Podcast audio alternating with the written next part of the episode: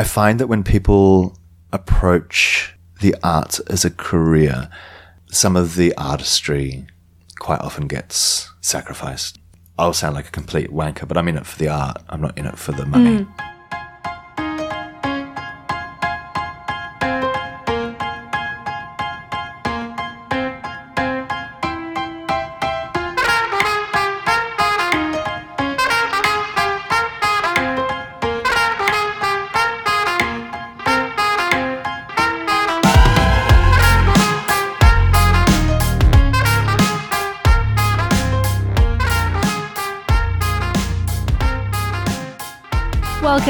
to another episode of In the Arts.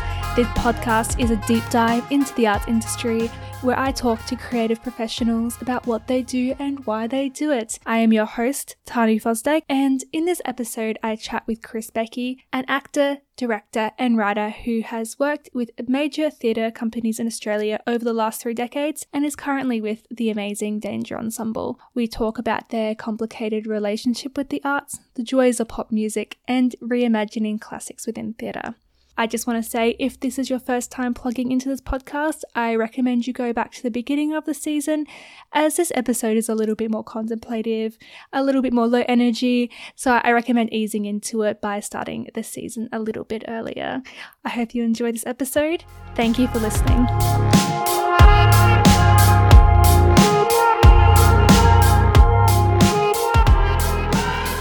Hi, Chris. How are you today? I'm very well, thank you, Tani. Thanks for uh, coming on the podcast today. Pleasure. It's lovely to have you here.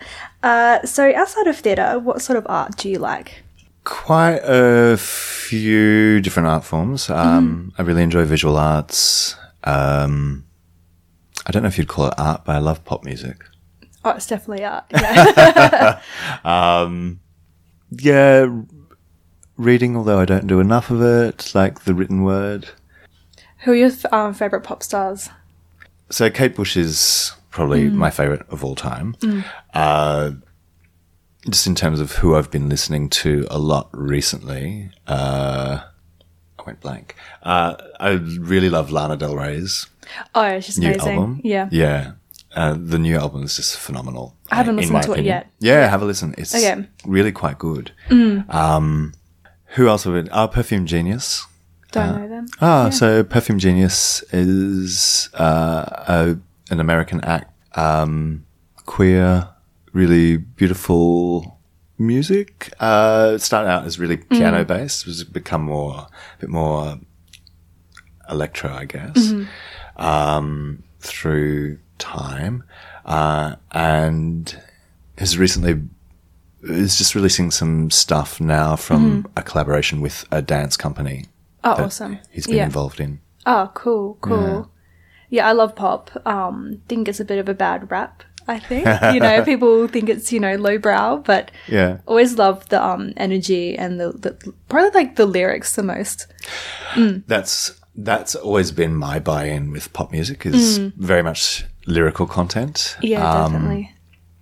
Especially like I guess my first buy-in was when I was very young with ABBA, um, and then Adam and the Ants, and then I guess for me the big revelation that got me hooked on pop music was Kate. Uh, and my buy-in with Kate was very much through her lyrics. Yeah. The music is also amazing, but her lyrical content is also phenomenal and quite literary and Yeah. it can be great. I love um Marina Diamandis. Yep. Um, do you know her? Yeah. Yeah, she's oh, she's amazing. I love her, and like each of her albums are just so unique. yeah. Um, and kind of really reflect her stages of her life. Good friends with Lana Del Rey as well. Yes, this is true.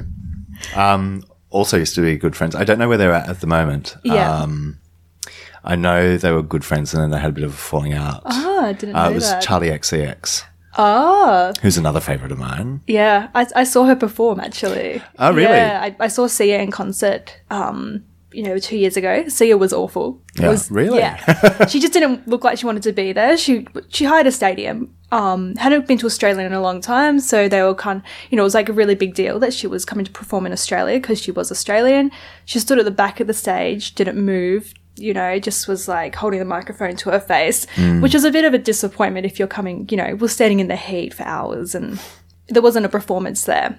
It was just pure, pure singing. And she has like she's very much cultivated that probably since um I can't remember the name of the album, but it was the one that she released in 2014 that Mm. had uh, Chandelier on it. Yeah. Very much cultivated that withdrawal from Mm. Yeah. the performative and I guess it was quite strange seeing it in concert though, because Yeah. yeah, the Charli XCX was just like a ball full of energy. Yeah. It was yeah, she was amazing. yeah. And so as someone who's like spectating art rather than creating it, what does it do for you?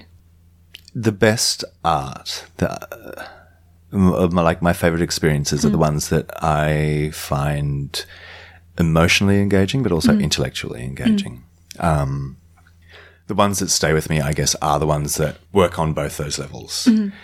Emotionally engaging can be great at the time, but I also find that it can be quite a cheap experience. Mm. There are ways to manipulate people's emotions. You look at Disney; they mm. know they know how to set up a circumstance that is going to evoke an emotional response. Mm. Um, so I find if I'm just responding on an emotional level, quite often I'll I'll be affected at the time, but I will not remember the show or the film or whatever. Whereas if it engages me intellectually as well, then it will stay with me. Hmm. Um, yeah, so that's what I, I guess what I look for it to do. Yeah. Um, quite often, it does nothing, which I find really disappointing. It's good um, to recognize as well because there can be a pressure to, you know, appreciate all art, but sometimes it's just Yeah, yeah. just nothing there for you. I think um, one of my favorite experiences from recent times would have been I went and saw there was a an exhibition of Francis Bacon's work mm-hmm. in Sydney. Mm. I think it was about 2013, and just seeing those works. I've always loved Bacon's work, mm. and but seeing them in a gallery space and the vividness of the colors and the the texture of the oil was quite phenomenal. Yeah. That's really cool. I really um that's really profound that intellectual versus emotional response. I first thing that kind of popped to mind was kind of how the NGV is going at the moment, where they're kind of trying to evoke this real emotional response through those blockbuster in- exhibitions, but intellectually there's not been a lot to grab onto, for me at least. And I think in terms of the way that, uh, I, and heading into speaking with you, um, I had sort of started to think about this, the way that art is kind of traveling at the moment, or this is my impression. I'll press for this is my impression. I do live a little bit of a hermity type lifestyle. Um, is very much about the entertainment value, and entertainment quite often comes from emotional response, evoking emotional response. Um, whether that's a, like a feel good or a, um, uh, I guess m- uh, maybe a melancholy. We don't ever really go into real deep sadness because that's a little bit too much for entertainment value. We also don't want to evoke anger because we don't want to make people angry, do we? So, going to more of your background, um, can you remember your first experience or connection with theatre? Um, yes. So when I was quite young, I grew up in a town in Queensland called Bundaberg, uh, which is probably about four to six hours drive north of Brisbane. Uh, it's a. It used to be a sugar ca- sugar town, so uh, grew sugar cane, um, and for some reason had a really rich art scene. Always had and still does. Um, and part of that art scene is an amateur theatre company uh, called oh what are they called now they were the Bundaberg Amateur Players when I was a kid then they changed to the Bundaberg Players Incorporated and I'm not quite sure what they are now they may still be the Bundaberg Players um, and so when I was a child mum used to take me to they would do a pantomime each year Christmas time and pretty standard pantomime fare. And so mum used to take me along to those. That was my first engagement with theatre. Absolutely loved it. And kind of what came first for you? Because I know you're, you've done some playwriting. Yeah. Um, so what came first? Was it the writing or the acting? Probably in terms of formal structures, probably the acting. I, mum enrolled me in speech and drama classes when I was quite young. And uh, from there, I moved into working. So the Bundaberg Players had a youth theatre. and I used to be part of that. Uh, the writing was something that came a little less formally um, in terms of I just started to write. Um, and it, it's funny, funny story. Um, when I was probably about 14 years old, and I had started to really indulge my love of pop music. And I used to have these ideas, uh, like lyrical ideas. I was like, I wish someone would write this. And then there was a little turning point at some point where I went, what's the point of waiting for someone? to write it? Why don't I just write it? So I did, and they're totally awful. I'm sure. I don't. Yeah. I don't even know if I have them anymore. Um, that then went into writing poetry in my later adolescence and Mm-hmm. early twenties. Yeah. Didn't actually write anything for the stage until my late twenties. I don't think. And in terms of theatre, when did you decide, because you, you were doing stuff as a teenager, when did you decide that, that this is something I'm going to seriously pursue? Oh, I don't know if I've made that decision yet. Yeah, yeah. did, did you have any formal training? Um, did you go to university? So I did. Uh, so I. Oh, this could be a long, rambly story. Um, at the end of high school, of course, you have to choose what courses you're going to apply for.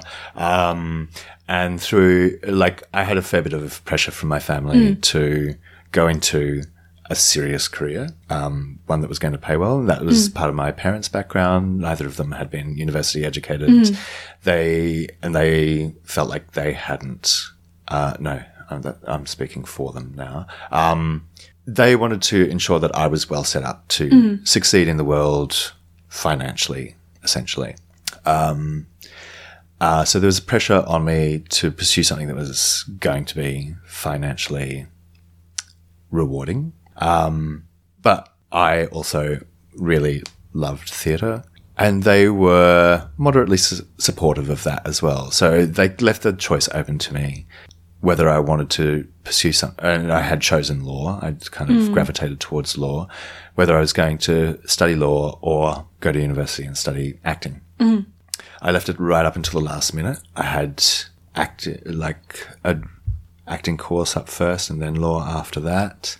Um, and right at the last minute, I cut the acting out. I decided that I was just going to go for the law.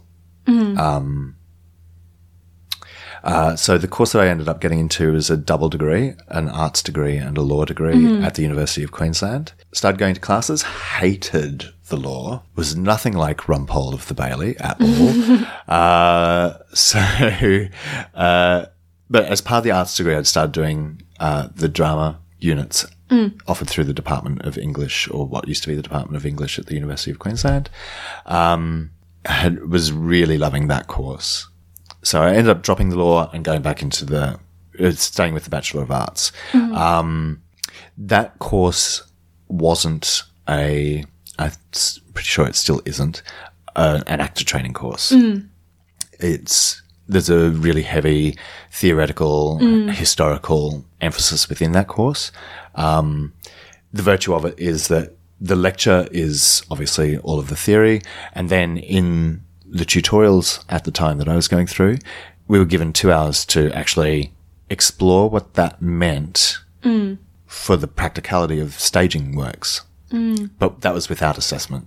Just so long as we were there, Yeah. that counted towards our marks. So um, I was loving that course, did that, got through that. Um, in my final year, I ended up, because I kind of stopped doing drama for six months, then went back to it. And in that little break, I kind of lost the cohort that I had started going through with Yeah. and matched up with a new, a different group of people for when I returned. Um, there are a couple of people in that. Uh, well, there was one person in particular who Uh, and the piece that I came back for, or the course that I came back for, had a performance aspect to it, um, which was a production of The Bacchae, directed by um, Adrian Kiernander, who left University of Queensland not very long after that and went to University of New England, which is in Armidale in New South Wales. Um, and Adrian, because of the the uh, how can I put it, the heritage of that piece, the fact that it's an ancient Greek play, um, wanted to pursue a very physical form. Uh, so we were doing lots of movement, and um, it was a production that involved both undergraduates and honours students. One of the honours students, uh, during the season of the show, approached me and was like, "Hey, I'm doing my honours in looking at a Japanese avant-garde dance form called Butoh. Um, I'm running classes in the form, and at the end of those classes, we're going to do a bit of a practical showing. Uh, would you be interested in coming along to those? And I was like, yeah, sure. Um, that practical showing was kind of the start of a company called Zen Zenzo. Um, and at that time in Brisbane, so this is like 1992, 1993, um, Butoh kind of took off. So I started to get involved in lots of different things. Oh, but cool, yeah. yeah. So there was actually there was no formal method based typical actor training. Um, from those productions, I started to branch out Yeah. and kind of pick stuff up on the job. Oh, lovely. Essentially. Yeah. Yeah. I know now that you work with the Danger Ensemble. So between then end of uni and to now, you're in Melbourne. Yeah. How how did you? I guess two decades of work there. How would you describe that journey? It's almost three, actually. Um, it's been an interesting journey. I guess because I've never really committed to this as a career per se. Um, and I do have a bit of a love hate relationship with theatre. So there have been times when I've completely walked away from theatre and Yeah. then kind of got reeled back in. Um, I worked with Zen Zen Zo for 10 years solidly. Uh, then I moved to Wollongong for eight years. Um, well, actually, I moved to Sydney first for a year, during which time, so I arrived in Sydney really burnt out. I'd just done a full year's work with um, Queensland Theatre Company. I was really burnt out when I hit Sydney. Um, that turned into being completely burnt out. I did a show pretty much as soon as I arrived in Sydney and just interacting with the actors on that show. I was like, if this is what people are like on the Sydney scene, I don't, Yeah. I don't want to do theatre anymore. Yeah. Um, so w- when you talk about a love hate relationship with theatre, what on one hand do you love and what on the other hand do you hate? This is going to sound really bitchy. um, so I love the art form. I absolutely love the art form. Um, I hate. It's going to sound really bad. I hate people. Yeah. I know, and that's not entirely completely accurate. I do hate people. Um, I also love people. Uh, I I find that when people approach the art as a career, some of the artistry quite often gets sacrificed. Um, I'll sound like a complete wanker, but I'm in it for the art. I'm not in it for the money. And and what I was noticing in that time in Sydney, and what I've noticed working with um, performers throughout the last however many years, quite often it can result in a lack of being present. Mm-hmm. People are thinking about the next job, Yeah. who's in the audience, as opposed to this is an audience like any other. Mm. I, they deserve the same quality of show as mm-hmm. anybody else. Yeah. Um, yeah, I remember an actor on the show in Sydney kind of scanning the audience list for the night to search if there were any Oh, agents on the list. oh wow. Yeah. Mm. Um, Yeah. And for me, when you're working on a show, you have to be present. You have to be present in the mm. show. You have to be present mm. for your fellow performer. And the minute people start thinking like that, you can feel them kind of, they're there, but they're not present with you. It's more Yeah. self-seeking in Yeah. a way as well. Yeah. Yeah. Do you think how you've approached it is that you've kind of had this dance with theatre with your eye on the door sort of relationship? Uh, not necessarily with my eye on the door. I've danced with theatre, and sometimes I've decided to sit out for a while. Sometimes I've decided to leave the building. Some, Yeah. yeah. When I'm there, I'm there. Just sometimes I, yeah, sit out. Yeah, and, and how did um the Danger Ensemble come to be? So the Danger Ensemble came to be. Uh, maybe we should describe for people who are listening who don't know who the Danger Ensemble is, like who you are and what you do as well. Yeah, okay. Um, uh, so the Danger Ensemble was founded in uh, 2007 by Stephen Mitchell Wright, uh, who's the artistic director of the Yeah. company. The to put it in a nutshell, the kind of work that we create is contemporary theatre. Um, with various modes of investigation going on, uh, one of one of the big ones has been what is tragedy now. So yeah, the company was founded in 2007 by Stephen. I didn't.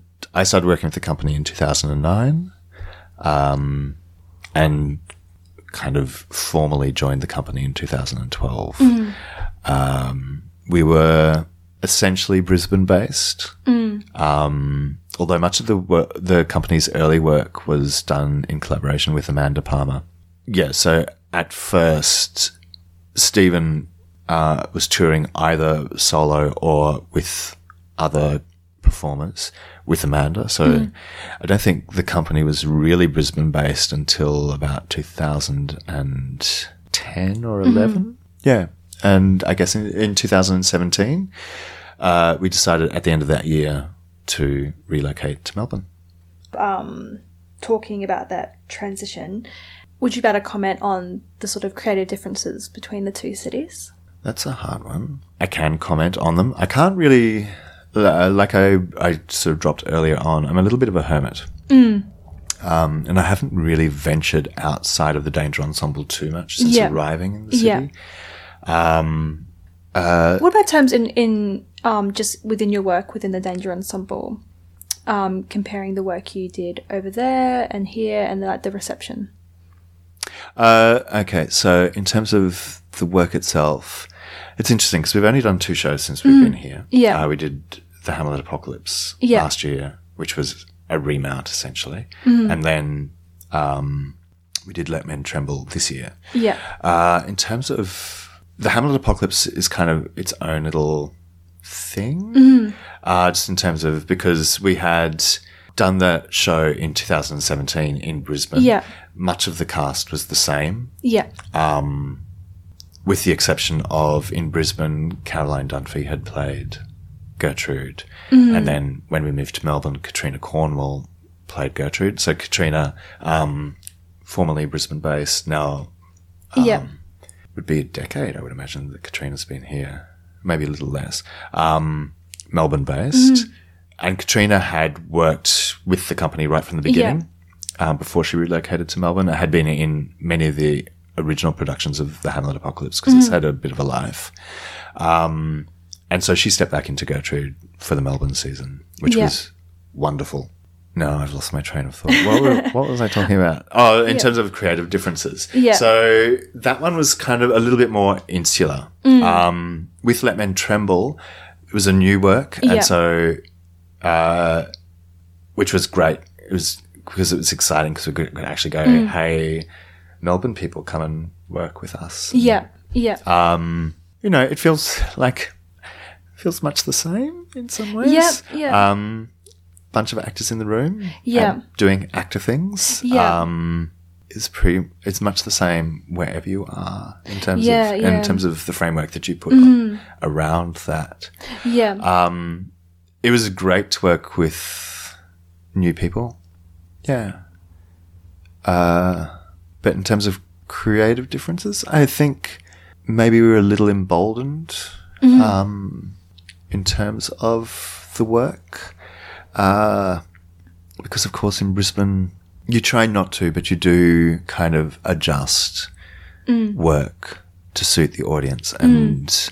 Brisbane audiences are wonderful, but they can be a little bit more reactive, a little mm-hmm. bit more conservative. yeah, And so we would often balance our choices. Yeah.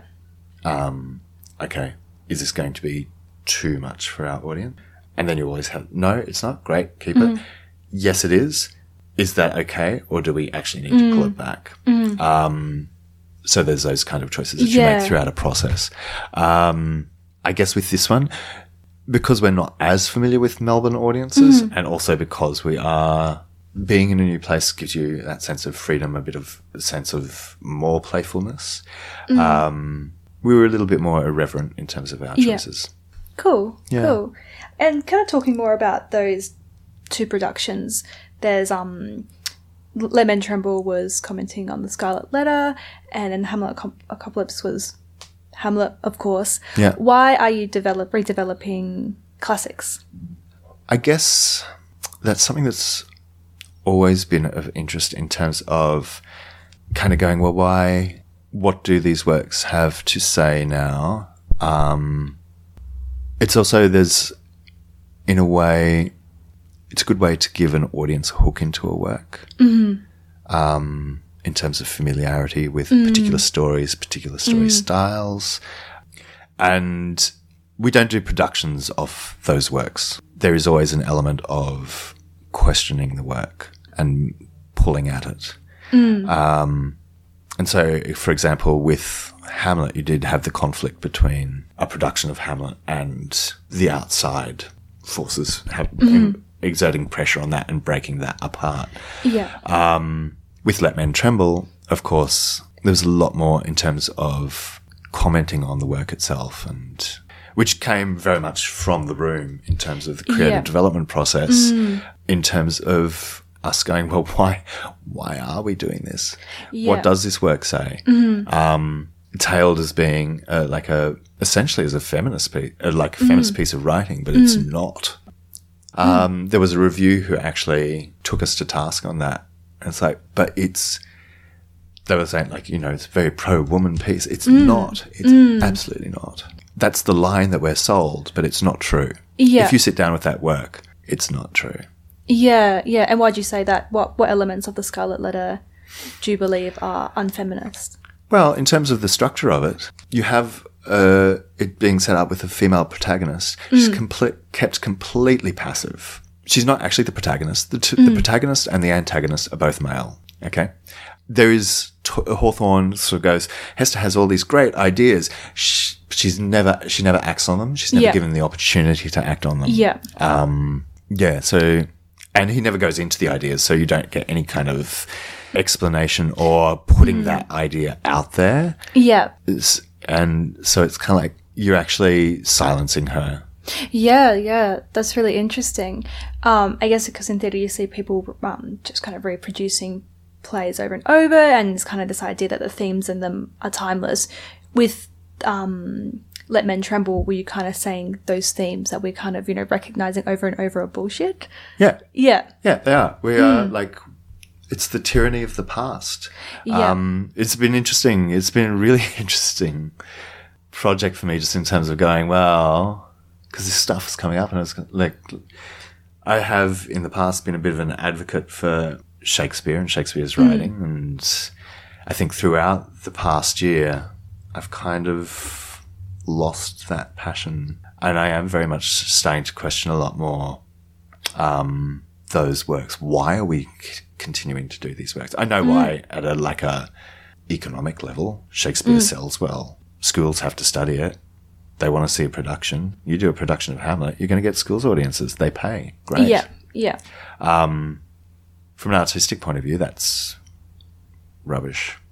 And it'd be interesting if you think historically, throughout history, there was really each historical period. You think about Shakespeare's period; they weren't doing productions of Greek plays. yeah, They were writing their own plays. Um, that continues through. Shakespeare starts to rear yeah, his head a bit. Probably, I think in the 18th century, they started to redo productions of Shakespearean plays. Um, but at what point we got hooked to this idea of just reproducing the canon, where Yeah. that became the emphasis rather Yeah. than the production of new work. yeah, definitely. But you're also a playwright, um, so You, you've written a few plays. I've is written. That, yeah. I've written for the stage. You've written for the stage. I wouldn't yeah. Mm. call myself a playwright. I, I have a like I have a hesitation about calling myself a playwright Yeah. because I look at people who are actually playwrights Yeah. and I go, I don't put Mm. the effort into my craft that these people do, so I don't feel Yeah. like I can call myself a playwright. Okay. If that makes sense. Yeah, that makes sense. Yeah. Um, but things you've written for the stage. Mm. What sort of ideas and themes do you pursue? They have mostly been adaptations of classical works. Yeah.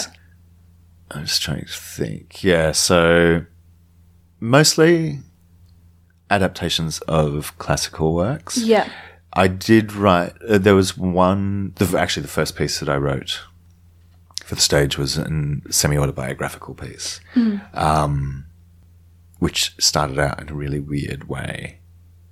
It would no, it didn't start in a weird way. Um, there, so I. It all comes back to Kate Bush. So. Uh, on Kate's 93 album called The Red Shoes, she wrote a song called The Song of Solomon Yeah. um, where she interpret, uh, interpolates bits of that book of the Bible. Um, I became obsessed with that book of the Bible and read it. And there are sections in there that actually tied in with um, parts of my own life and autobiography. Um, that I was kind of like, ooh, and the language is beautiful. And so I was like, I want to perform the Song of Solomon, Oh, amazing. but actually Yeah. rearrange it to tell my own story. Oh, amazing. Cool. So I, um, I approached a young director to work with me on that. Um, and I did the arrangement of the text. We did a reading of it, and he was like, "Chris, with your because of the richness of your voice and the richness of the text, it's too much. It's it's like it's uh, like a diabetes coma, essentially. um, that's awful to say. I'm sorry. Um, Descriptive. yeah, it's nothing like a diabetes coma, but it's that overload of richness. Yes. Um, and so we had a dinner, and he was like, "Okay, so well, tell me why, why, what about this story ties into your story?" And so I was telling him all the things that had happened to me in terms of and why I had. He was like, "Listening to you talk about it is actually more interesting than hearing you speak it through the Song of Solomon." okay. Yeah. So can you write this? Mm-hmm. And so, um, I did. And so it became, but my approach to doing, because I had only written poetry to that point, uh, was to write as a kind of a series of poems. Mm-hmm. And then we kind of, I linked them together Yeah. in a way. Um, and in some cases didn't link them together. It was like, okay, Yeah. that's, that's where the theatre happens. Yeah. Um, Yeah, and from there started to work on a bit more craft stuff in terms of learning Mm. how to write story for Yeah. theatre, Mm-hmm. um, and move more into doing the adaptations. Yeah. I think the last one I wrote is quite a while ago. Would have been 2012. Mm-hmm. Yeah, that was the last piece I wrote. Um, everything that I, I have written since, but Yeah. it's been more as contributions to Danger Ensemble shows. Yeah. Um, I've thought about writing again. There's not necessarily been anything much driving me. Um, and at the moment, I feel a little bit more drawn back to just writing poetry, which is what I might do. And maybe they will link up. Who knows? And I'd like to hear more of your thoughts about um, the theatre industry in Australia, um, because obviously theatre is very, very old. Australia as a country is quite young, um, is still finding its feet in the art scene. Do you think it's developing its own distinct character? Um, well, see, I don't think it is still finding its feet. I think it's found its feet. Yeah, Like if you think about the number of Australian works that tour internationally, Yeah. that tour nationally, um, I think we found our feet. yeah, Um, I think we have to stop crying yeah, that we're still developing because every it's still developing as an art form in every country. yeah, yeah. Um, Do you think there's a lack of confidence there then? Potentially. Yeah. I think that's an Australian thing. Yeah. We generally lack confidence. I'm just trying to. f- Uh, How in terms of distinct theatre character, Yeah. I think yes and no. There's so much mimicry that goes on in terms of imitating what has um, been successful on the West End and on Broadway. And I guess you'll always get that. But there are like people who are. There are like a lot of original works as well that are happening. Um, we tend to be a very physical culture. It's exemplified by the fact that the success of circus, dance, um, and physical theatre within Australia, uh, and the success of the uh, can't even speak, the success of those shows in the international market. Yeah. And what sort of um, direction do you think it's heading? Where would you like to see it go? Uh, I would love to see uh, a lot more Indigenous voices in the, the theatre scene and an encouragement of those voices to tell stories the way that they gravitate towards Yeah. the telling. I feel like there's a lot of this is how you tell a story. It's a very Western model. Yeah. I don't think it's always the best model. Yeah. I I I, ha- I actually have a bit of a. I'm not a big fan of stories. When people say acting is storytelling, I, part of me like really Yeah. tenses up um, and gets quite resentful of that. Um, and pe- uh, some people have said to me like, you know, it's storytelling, but it's like what you're thinking about is storytelling. It's still storytelling, but it's just Yeah. in a different way. And it's like, well, no, it's not. Yeah, narrative structures to me, and I think it, like it's something that I said in Let Men Tremble. They work on exclusion. They work on like a very binary perspective, mm. and there are other ways to tell stories. I guess. Yes. Yeah. There are other ways to express without going into a narrative structure, which Yeah. I'm not a big fan of. And it was, it was interesting. If I look at all of my written work, there is always, I never just tell a story. There's mm. always another story running alongside it, which mm. competes with it, or multiple stories, or, um, and in terms of the Danger Ensemble's own hmm. work, quite often we will break narratives or contradict narrative. Yeah. Do you think that comes from writing poetry as well? That Yeah. sort of alternative structure Yeah, that's more abstract than definitely. a narrative. Definitely. Hmm. Yeah, and I guess for me, like, because part of what I studied in my arts degree was literature as well. Hmm. And um, I did a whole subject on modernism and the way that they start to break narrative and the way that narratives were used um, was really inspiring for me at Yeah. that point um, when I was in my early 20s. Yeah. And I guess kind of like um throughout working in theatre, what has been the importance for you in finding um good colleagues, peers or um mentoring younger actors? What what has been the importance for you in that? Finding good colleagues absolutely essential absolutely essential. Particularly um, because the kind of work that i was doing in um, brisbane in my early career was quite niche or we were you know were in some ways quite niche. Finding good colleagues as a support mechanism was really essential. And because a lot of the work that I've done has been based on an ensemble meth- uh, mode rather than individual, um, yeah, you need good colleagues to make that work successfully. Yeah. In terms of mentors, mentors has always been a hard one for me, I guess.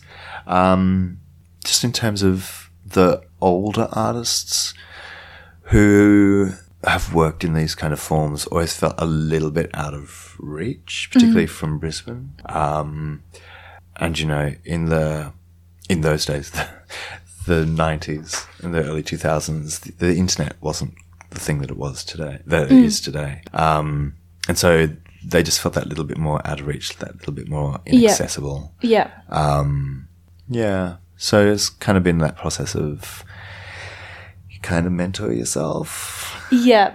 And I guess in that regard, I have always felt a little bit of an obligation. It isn't not a a self-produced obligation, I guess, um, to mentor young artists um, and to be accessible in that regard. Yeah. And what sort of advice do you offer young artists that are kind of starting starting out in theatre? I guess so. I'm not. I guess I'm not really good at advising. Um, I guess to look at the ways that they can make their work sustainable in terms of funding, partnering, philanthropy, that kind of thing. Um, although that said, I advise them to do that. I can't. I don't really have the background in that to Yeah. be like, I'll go here and look Yeah. up that. And Yeah. To not be afraid, I guess. Yeah. Yeah, and, and like I guess encourage them to work out what it is. What what are they doing? What are they? Mm.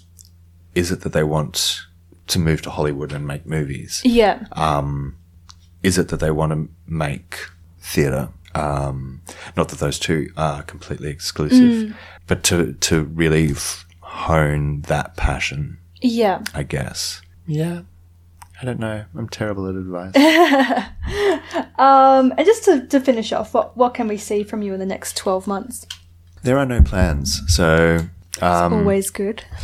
It's yeah, yeah, and like Let Men Tremble was a big show Yeah. and ended up feeling quite exhausted after it. So Yeah. it's been nice, and uh, like I did actually have a couple of um, pieces lined up after that, which I withdrew from um, just because when I withdrew from well in advance because I was like I could feel how the rehearsal process was going, and I was like, and it was uh, quite soon after Men Yeah. Tremble finished. And I was like, I look, I I can tell you right now that I'm not going to Yeah. have a lot left after the show, so I will have to withdraw.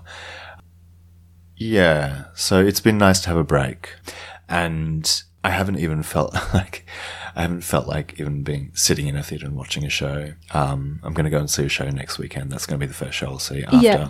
and I've been feeling a little bit more like writing at the moment rather Yeah. than being in rehearsal or in Yeah. development. Yeah, so who knows? Something might happen in the next 12 months, something might not. I'm Yeah. comfortable either way.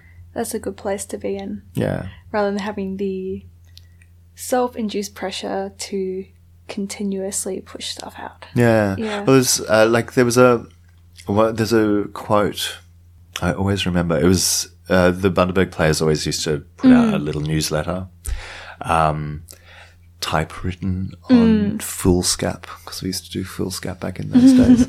Um, and there's a quote on one of those that uh, has always stuck with me. Yeah. um, which is a little bit of a mantra, I guess, for me, or a little bit of a guiding principle. The quote was, Love the theatre in you, not you in the theatre. That's lovely. And that's, that's, I guess, a guider for me in terms of I don't actually always feel the need to be on stage. Um, I love the theatre. I love, yeah, I don't necessarily need to be in the centre of it all the time.